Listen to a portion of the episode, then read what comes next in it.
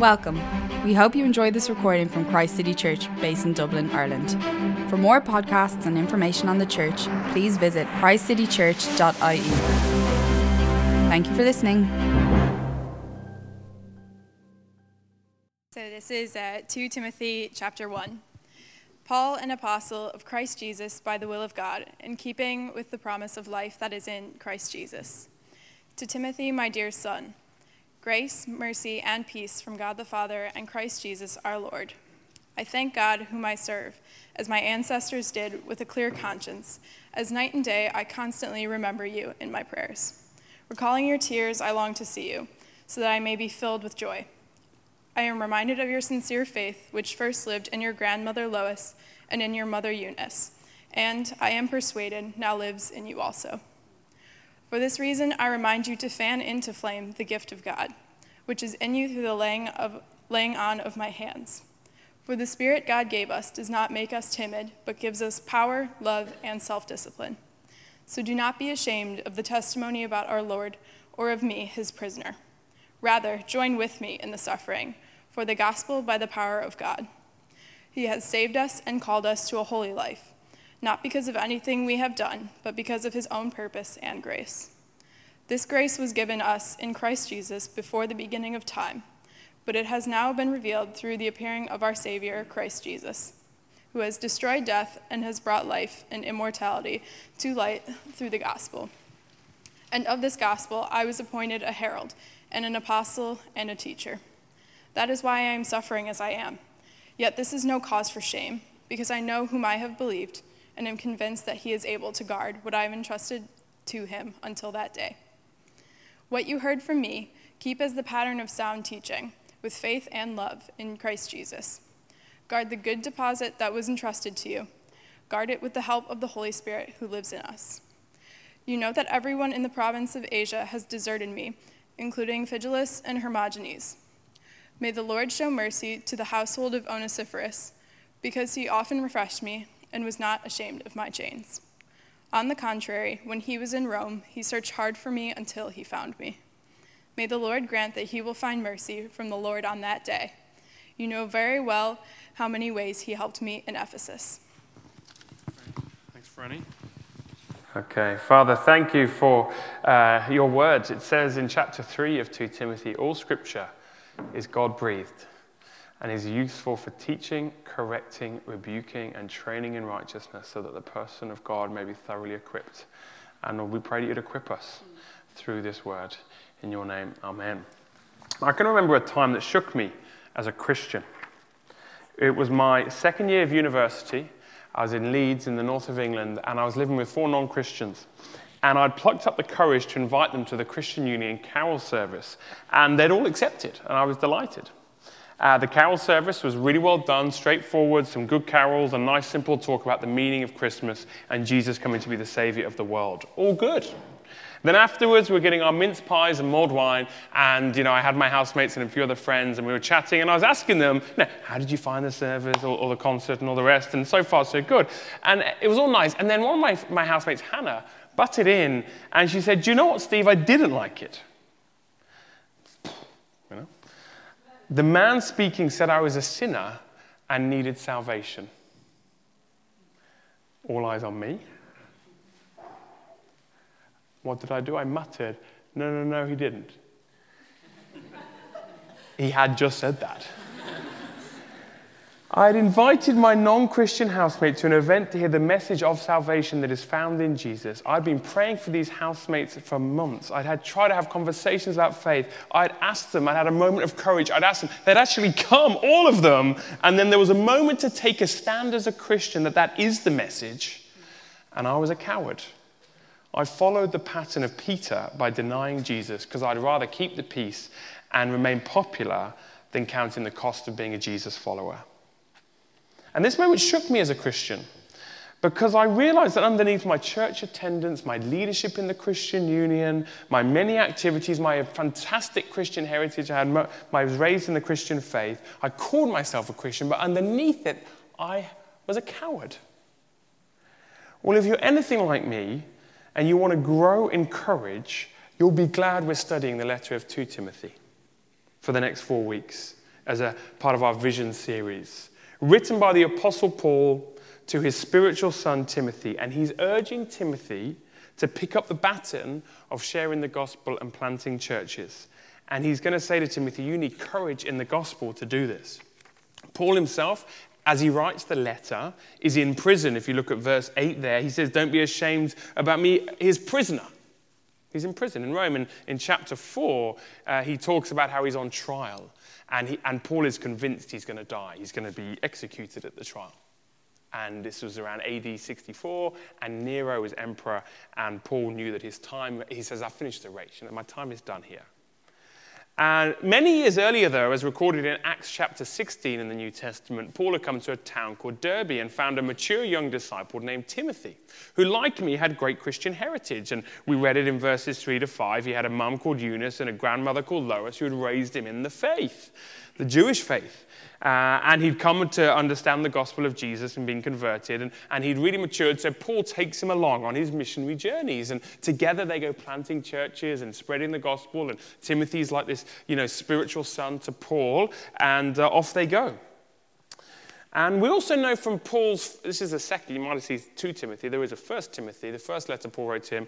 And in that letter, we learn in chapter 4 that Timothy is young. He says, Do not let anyone look down on you because you are young. And we also learn in chapter 5, 23 of 1 Timothy, he says, you know, take some wine for your frequent illness. It was one of my favorite verses in the Bible. Take wine, yes. Um, but his point is, he's frequently ill. It's not just, you know, he's frequently ill. So he's young, he's frequently ill, and then Paul has to write him a whole letter, and we can see it here going, Don't be ashamed. And you don't write a letter to someone saying, Don't be ashamed, unless they are tempted to be ashamed.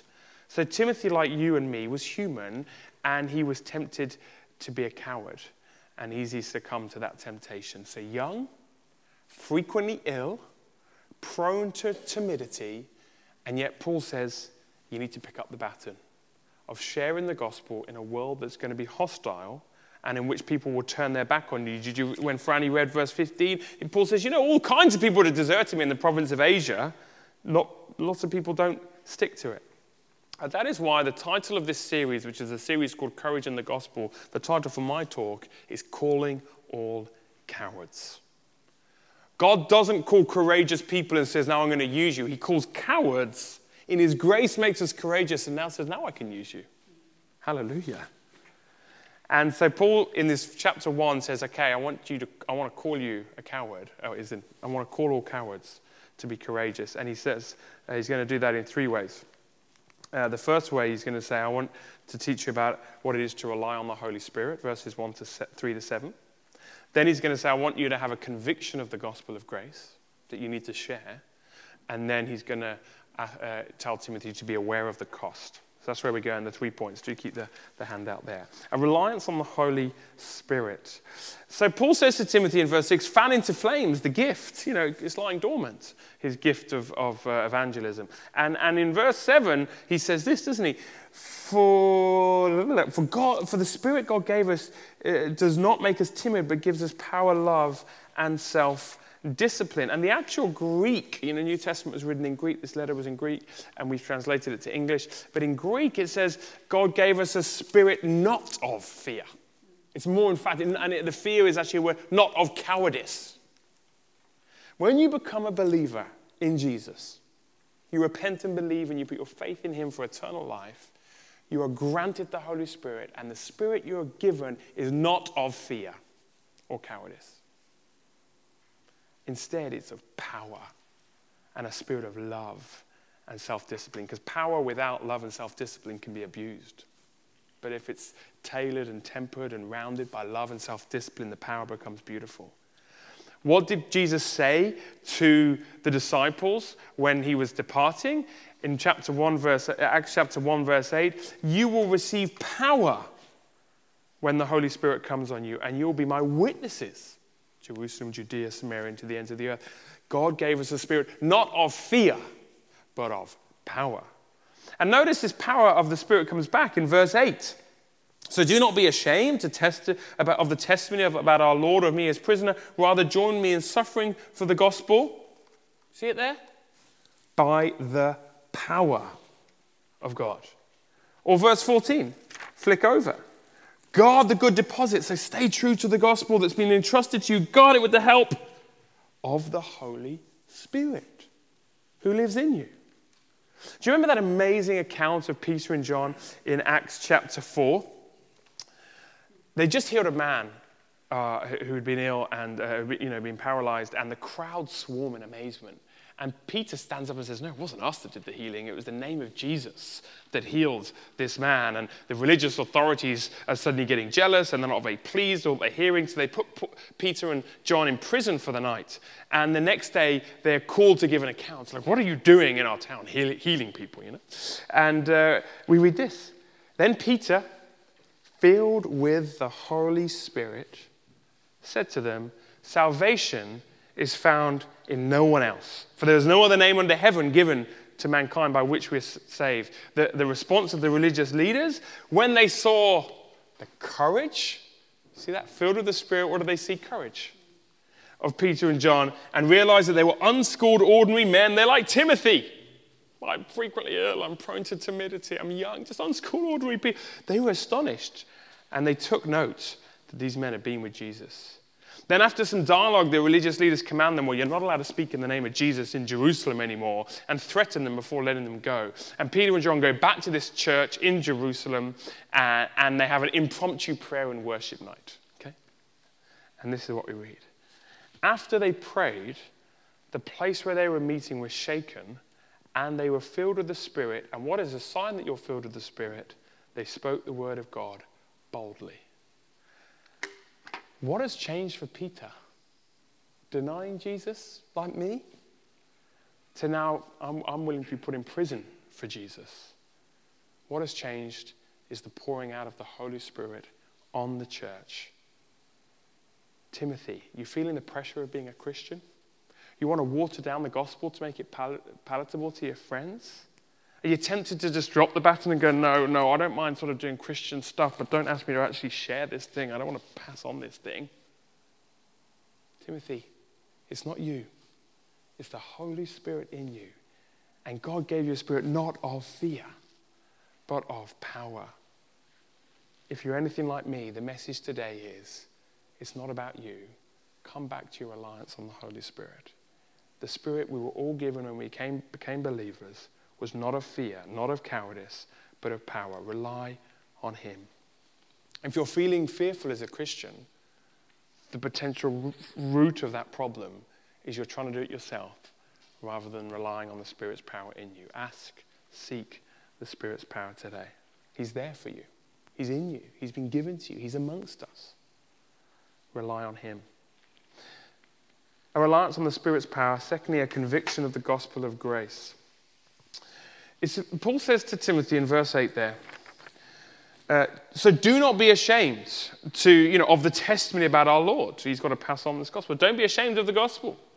Uh, but what is vital to see is that Paul doesn't just say to Timothy, don't be ashamed. He tells him why he's not to be ashamed. You know, it's, it's okay, don't do this, but why? And Paul says, well, I'm going to tell you why not to be ashamed of the gospel. And Paul's answer is, don't be ashamed of it. You won't be ashamed of it if you're convinced about it. The reason you're ashamed is because you don't actually, you're not convinced and convicted of it. Once you're convinced and convicted, Timothy, you won't be ashamed. So it's not about drumming up, okay, don't be ashamed. It's like, am I convinced? And go, if I am, I won't be ashamed. And so he gives five stages of the gospel of grace. And I'm going to put them in order. It's not quite how Paul puts them. Paul says, I want to convict you of this amazing gospel. And he says, let me start by talking about grace in eternity past. Look at that. The, the second part, the last part of, of um, of verse 9. This grace was given us in Christ Jesus when? Before the beginning of time. Hemingway said that courage is grace under pressure. Well, Paul shows a lot of grace under pressure by reminding us of grace in eternity past. The gospel we believe that we're saved by, that we proclaim, started in eternity past. God gave us grace in Christ Jesus before the beginning of time. In other words, God was already thinking and working and drawing us into this amazing story. Timothy, this should bring assurance to your whole life. Because before you were born, in eternity past, God was doing something and He was going to draw you into it.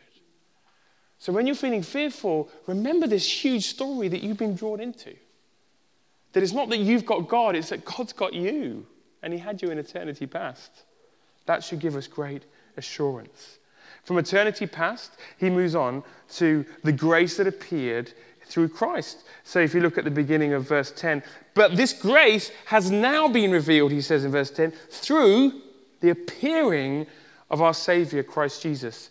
The grace that started in eternity past, had shadows in God's revelation in the Old Testament, just shadows though, has now been revealed, made manifest. Light has shone.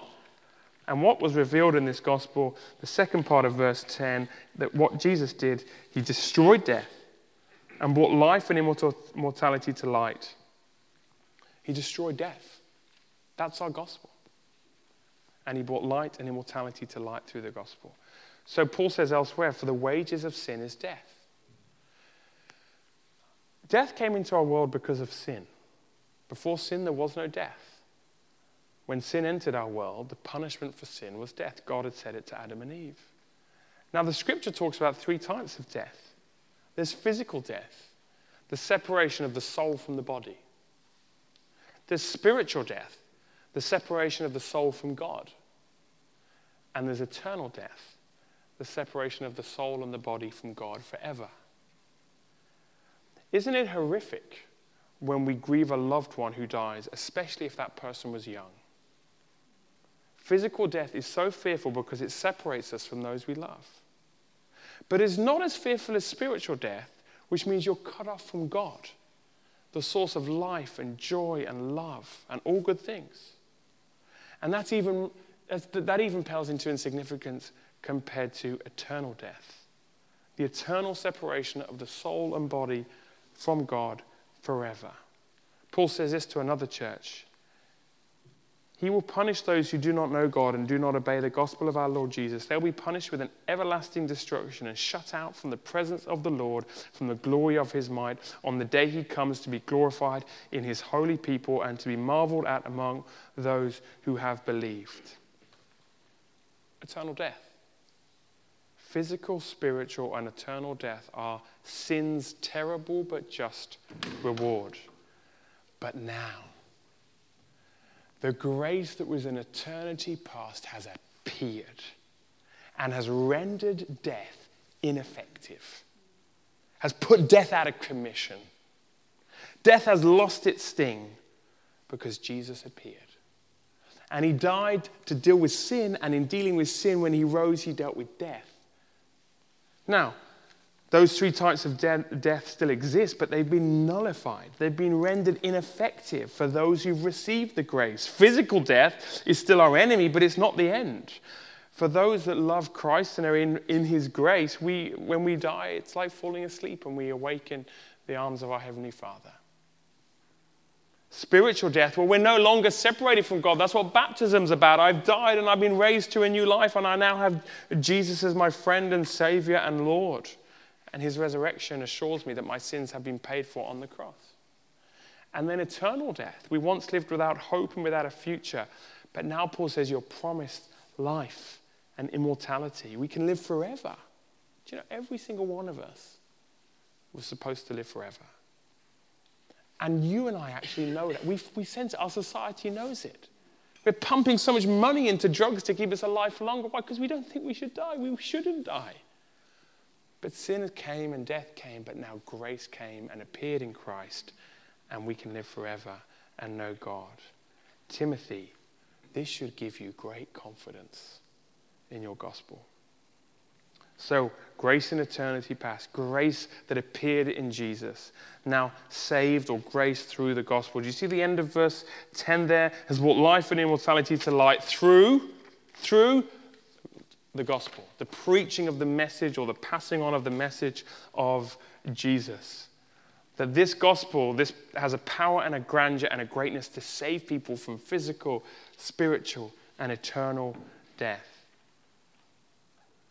The gospel that you once received, Timothy. You'd grown up in a Jewish home, and then you heard about Christ crucified, and you were saved, and you had an assurance of your sins being forgiven and of eternal life through the gospel. Timothy, do you remember its power to save you? Do you believe it? Don't be ashamed of it. Suffer for it. There's nothing greater in our world. No other religion or worldview has an answer to sin and death. They don't. Find me one. No other religion or worldview has an answer to the, the, this huge fear we have of death. Jesus is the answer. He's the only one, the only religion or worldview where God enters in to represent us, to deal with our sin, and the only one who rises again from the, from the dead. There's no other Savior like him. Timothy, don't be ashamed. You have salvation because you believe the message that was preached. And so Paul finishes that famous verse For the wages of sin is death, but the gift of God is eternal life in Christ Jesus our Lord. Grace in eternity past gives us assurance. Grace revealed in the appearing of Jesus gives us confidence. Grace through the preaching of the gospel by which we were saved gives us conviction. Paul goes on to two more stages. Grace that calls us to a holy life. Verse 9 He saved us and called us to a holy life. God doesn't just save us and leave us, He calls us. And His calling isn't to a vocation or an area, where should I live and what should I do? His calling is to holiness. You see that? People get confused these days. What's God calling me to? Well, He's calling you to holiness. That's what he's calling you to. to. What does holiness mean? Well, it means all the bad habits and bad attitudes and the ways of thinking and acting that don't honor him. He's calling you away from that. In fact, holiness has this idea of separation. We're being set apart by God, set apart from the ways of the world, and set apart to serve Him. We, we're not living futile lives tossed to and fro by popular opinion and the latest fad. We've been called out of that into holiness. We're not just following the world. We're no longer enslaved to people's opinions or climbing the career ladder or earning as much money as we can. We've been called to holiness. That's no longer our calling. It's more fulfilling, more fruitful, more joyful. Oh, I just want a nice, comfortable life, and you know, i hope we're called for something far greater than all that. We have a purpose, Timothy. You have a calling to holiness. And then finally, grace that guarantees eternal life, that gives us hope. We've already talked about this. This grace that started in eternity past, that had shadows in the Old Testament, was revealed when light shone in Jesus. The darkness was over. He defeated death. Uh, it came to us in the gospel. We were saved, calls us to a holy life. It ends in eternity. Eternity past to eternity future, immortality. In the next chapter, when talking about his own ministry and his own suffering, Paul's going to say, Therefore, I endure everything for the sake of the elect, that they too may attain the salvation that is in Christ Jesus. Listen to this with eternal glory. Our gospel contains eternal glory. All the sufferings, all the moments when you were cut out from friendship groups because of what you believed, all the moments where, you know, you just life was awkward because you were a Christian. And there'll be lots of those moments all the pain, the heartaches I've got to make this decision if I follow Jesus. That's going to cost me in this world. Paul, Paul says, yeah, but it's going to be swallowed up in eternal glory. Eternal glory. Not the temporal glory of Dublin winning five in a row if they finally get their act together. Or Shane Lowry winning the Open. I mean, what glory he received. Or Liverpool winning the Champions League. Or Ben Stokes pulling off one of the greatest innings in cricket. They are glorious, but they are not eternal glory. They are passing glory. For the Christian, however insignificant and cut off in this life you feel, there's eternal glory. Timothy, do you know it? Have you forgotten it? This will make you hopeful. So, the five stages of salvation given in eternity past in Christ Jesus, that gives us assurance. Revealed in the appearing of Jesus, who destroyed death, that gives us confidence. They came to us through the preaching of the gospel. That's what gave us conviction. That calls us to a holy life. That gives us purpose. That guarantees eternal life. That gives us hope. Conviction in this gospel. But there's one more point that I've missed out. Did you see it in verse 9 and 10? So do not be ashamed, verse 8, to, to, to, of the testimony about our Lord or me as prisoner. Rather, join me in suffering for the gospel by the power of God. He saved us and called us to a holy life. This is the bit that I missed. Not because of anything we have done, but because of his own purpose and grace. Timothy, this is the great news that will make you courageous. It's not about you, it's not anything you've done. So you can get over yourself and just trust that I'm doing something. It sort of frees you. It's not on me. No, it's not on you. It's nothing to do with what you are. God's doing something and you join in. It takes the weight off. Paradoxic, paradoxically, when you realize that it's not about you, courage emerges. One of my better moments at university was when I was I started to disciple three uh, first year students. I was a second year student, once a week in a lunch break, and we read verse by verse through the letter of 2 Timothy. And one of the students was a guy named Levi, who had joined the Ultimate Frisbee team that I was a part of. And Matthew mentioned that, yes, I played Ultimate Frisbee. And uh, don't laugh. And, um, and he was figuring out whether he wanted to live the holy life that God had called him to. Let's put it like that. He was trying to go, I'm at university, there's drinks, there's, you know, and all that carry on. Do I want to live a holy life? and he was really teetering. And he'd been raised in a Christian home. And uh, 17 years ago, I remember we went through 2 Timothy 1, verses 8 to 9. Now, believe it or not, Levi subsequently became a missionary to Japan and written a book called Ultimate Grace. And uh, he's now, you know, fluent in Japanese and is, is back at home at the moment, but he's, he's off in Japan being, trying to share the gospel there. And he recalls in this, and he sent me this a few months ago, he recalls the moment we read these verses in his book. And he's talking about how he's not sure where, where he's going to live as a Christian. He says, But something was missing. I couldn't say no to people. This became a problem when I made it to high school and all my friends wanted to go out drinking, clubbing, and generally partying. I also lacked love. I was known as the nice guy in my group of friends, but really all my plans revolved around me. I wanted to get a good degree so I could get a good job, so I could get a nice house with a nice car and hopefully find a nice girl to marry and raise a nice family. I'd enjoy a nice long retirement and then go to heaven. As far as plans go, it seems pretty watertight to me. We then started reading the Bible with these two other guys, and he recounts that starting off. And he says, To be honest, the first couple of weeks were a bit boring. Yeah, thanks, yeah. Learning about Timothy's mum and grandma didn't particularly grab my attention. But then we reach 2 Timothy 1 7, where Paul writes that the Spirit God gave us does not make us timid, but gives us power, love, and self discipline. I was hooked. This is what I was missing. I needed this Spirit. But what did I have to do to get it? I think it was the fourth or maybe fifth time meeting when we got to verse 9. I had, of course, heard about and sung about God's grace. But until now, it had, it had been something vague and undefined. I hadn't thought deeply about what it was. I didn't know you could or should think deeply about something like grace. But Steve pointed me to the end of the verse. This grace was given us in Christ Jesus before the beginning of time. If this is true, what does it mean for you? I'd always assumed that my relationship God was, was partly based on what I did. After all, that's how my other relationships worked. If I got good grades, my teachers would praise me. If I made a funny joke, my friends would like me. Sure, I knew my parents loved me unconditionally, but well, they had to, didn't they? How confident I felt of God's love for me at any time depended on how much I felt I'd pleased Him in the previous hours or days. I guess up to this point, then, grace had been a kind of like the continue screen in computer games. I would go on my own strength eventually, or sometimes not so eventually, mess up, and then push the grace button to, to reset my standing with God back to zero. It kept me confident enough that I'd probably go to heaven if I were to actually die that day. But it was only after I'd built up enough points doing good deeds or general Christian stuff that I felt acceptable enough to approach God with anything like a degree of confidence. I once heard a sermon say that God's grace is like a coin that you put into a vending machine. Sometimes you have to give the machine a shake for the coin to drop properly. I read the verse again, 2 Timothy, took a sip of coffee, and read it once more.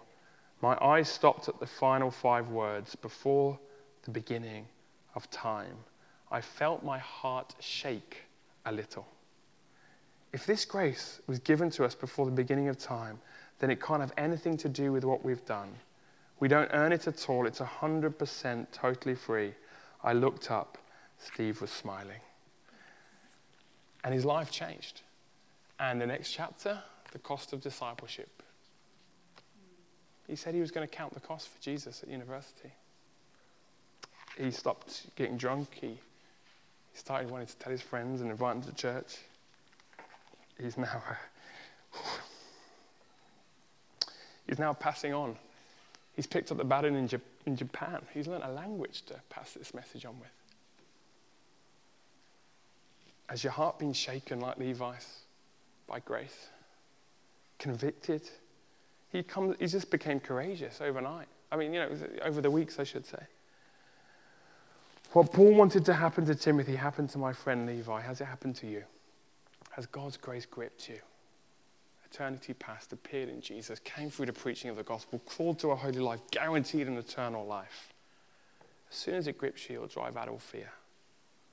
There will be a cost, but you'll go, Yeah, I want to count that cost because I'm convinced. So God's calling cowards by reminding us that it's to be uh, uh, uh, reminding us to be reliant on the Holy Spirit, convicting us with this gospel of grace, and thirdly, He wants us to make aware, make us aware of the cost. Remember, my friend at uh, a university was offended by the gospel, its exclusivity. Only in Jesus is there salvation, in no other way. And she couldn't stand that. We are sinners needing salvation, and Jesus provides that. She didn't like that message. And it's always the exclusivity of Jesus that offends people. People don't mind if Jesus gives them hope and joy and love and all those things which he does, but as soon as you say only Jesus gives those things, then people start to get annoyed with you. Exclusivity offends people. And yet there's so many examples of how this works. Do you remember those Thai footballers who were stuck in a cave a few years ago? And someone knew the way to the cave and found them. And they put down a thin line, and, and there's diagrams on the internet, and they put down a thin line to where they were trapped to the place of salvation. There was only one route, there was no other way. If you wanted to be saved, you had to trust the people that told you the way of salvation. This route, follow this line, no other way. We will help you, but you have to follow this way, and you'll be saved. And we're doing the same.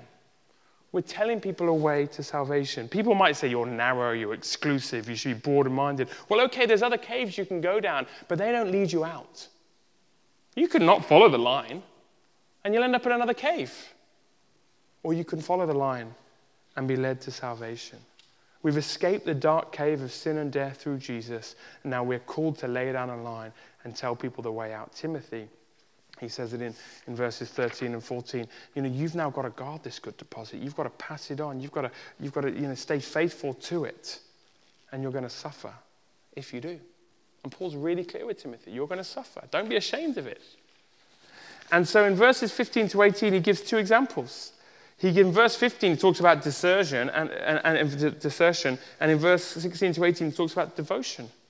In other words, here are two people, Timothy, that you know, and everyone in the church knows, that's why he names them.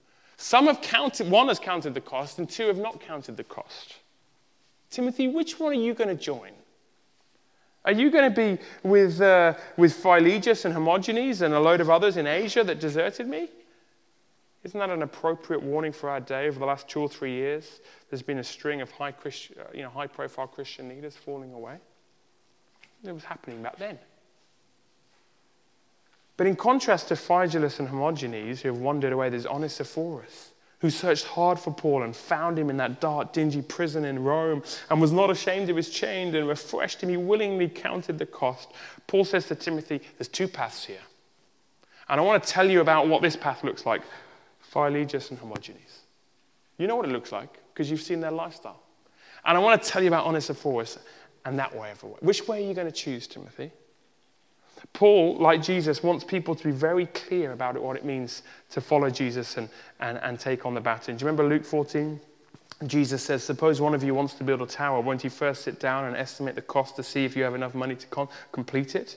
If you lay the foundation and are not able to finish it, everyone who sees it will ridicule you, saying, This person began to build and wasn't able to finish. Jesus is telling people it's fine to be on a spiritual journey. It's fine to be on a spiritual journey. It's fine to be working out who you are, who God is, what the world's about. But at some point on that spiritual journey, you have to face Jesus. And you have to go, Will I come to Jesus to be saved? Because there's no other way.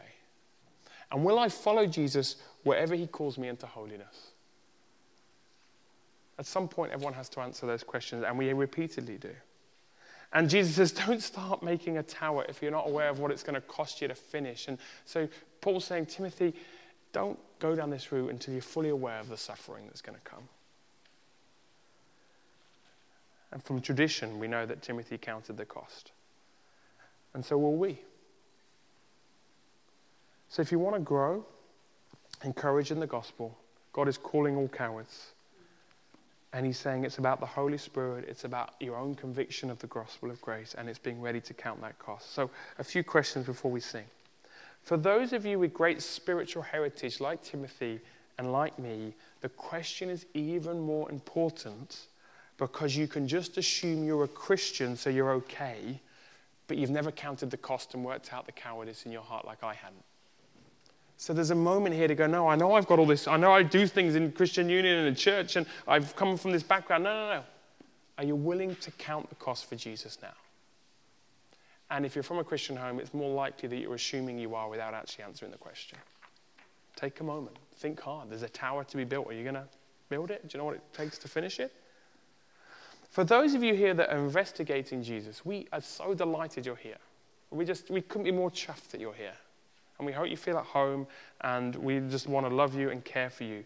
But as I said, at some point in your journey, you've got to face Jesus and say, Will I accept you as the only way of salvation? And through repentance and faith, give your life to Him. And will I accept that wherever you lead me into holiness, I will follow? And I urge you today, put yourself in this amazing story that started in eternity past, that's going to go on to eternity future. You can be woven in through the preaching of the gospel you've heard today. That in Jesus, death has been defeated and your sins have been forgiven. Hallelujah. Enter. Make the choice. Thirdly, for us as a church, this is part one of our vision series who we are, what we're about. Front and center to Christ City Church, we say we want to make a spiritual difference for Christ in Dublin. What does that mean? It means we want to pass on the message that salvation is in Jesus. And we want to do lots of other things as a church, but that's front and center. That's really, that's, you know, that's what we're about. And so I want to call us again to think through the intro course, to think through your own friends and family, to think about taking one of these home. And even if they don't come, that you spent time writing some names of people you could invite on the back and just praying for them and going, Lord, give me that courage and Holy Spirit, what I rely on you. And if I believe this message, I'll pass it on and I'm willing to count the cost. And if they don't like how, you know, take it with you this week. Put it in your Bible. Write some names on it every day. Well, not every day. Write some names and pray for them. And then think about inviting them for the 30th of September. We're going to pray. Heavenly Father, we thank you for, for Paul.